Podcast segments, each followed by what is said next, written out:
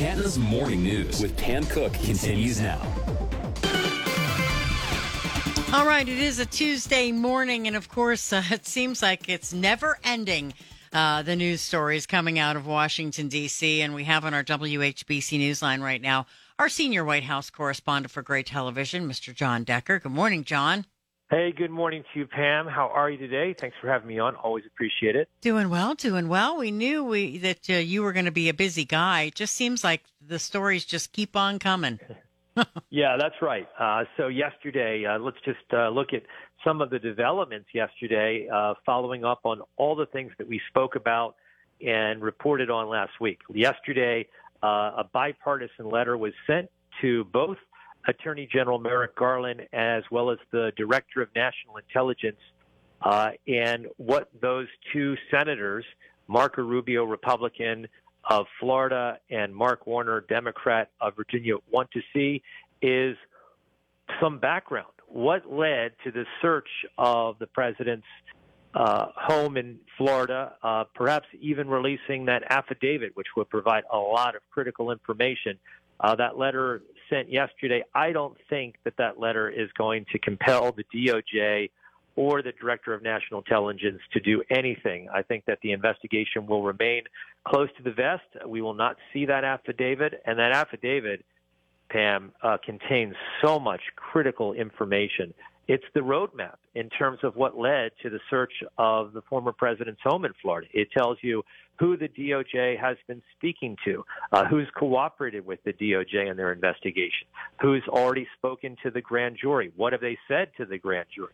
Maybe even this is this is where we get into the speculation part maybe even surveillance tapes audio uh, recordings video recordings. All of that uh, critical information. And the president and his lawyers have not seen that affidavit nor will they and the reason why the former president is asking for the release of that affidavit putting myself in, in his shoes he wants to know what he's up against he wants to know what kind of information the doj already has already as it relates to their investigation. Yeah, it's and uh, you know I will say this. I think I said this yesterday, but it you always look at a criminal investigation. They don't put all their cards out on the table for anybody.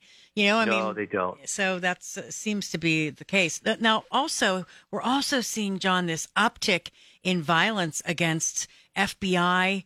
Um, law enforcement, that kind of thing, following all of this. And that seems to have uh, the FBI folks on edge just a bit.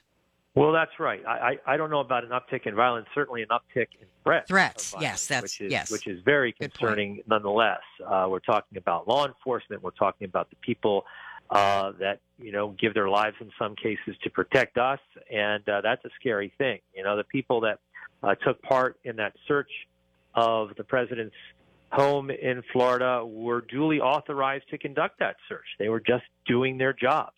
And I think that they were probably essentially hand chosen uh, by the Attorney General uh, to make certain that everybody uh, was above board. No one could be questioned in terms of their background. And so it is unfortunate that um, you have some crazy people in this country that uh, wish to harm the people that are charged with protecting us, law enforcement, the FBI. So uh, you know that's that's just something that uh, is the reality of the, the world we live in right now.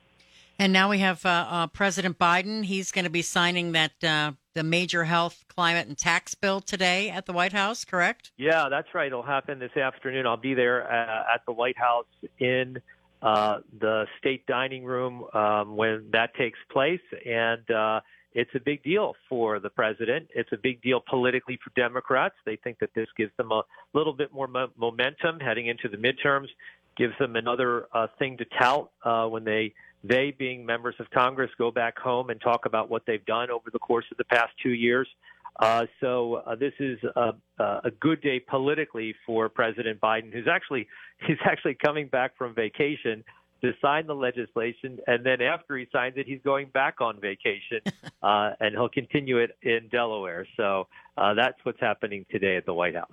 All right. Well, obviously, uh, keeping an eye on all of that through you, and uh, we appreciate you coming on today, Jon. Thanks a lot, Pam. Have a great day. Talk to you real soon. Bye bye.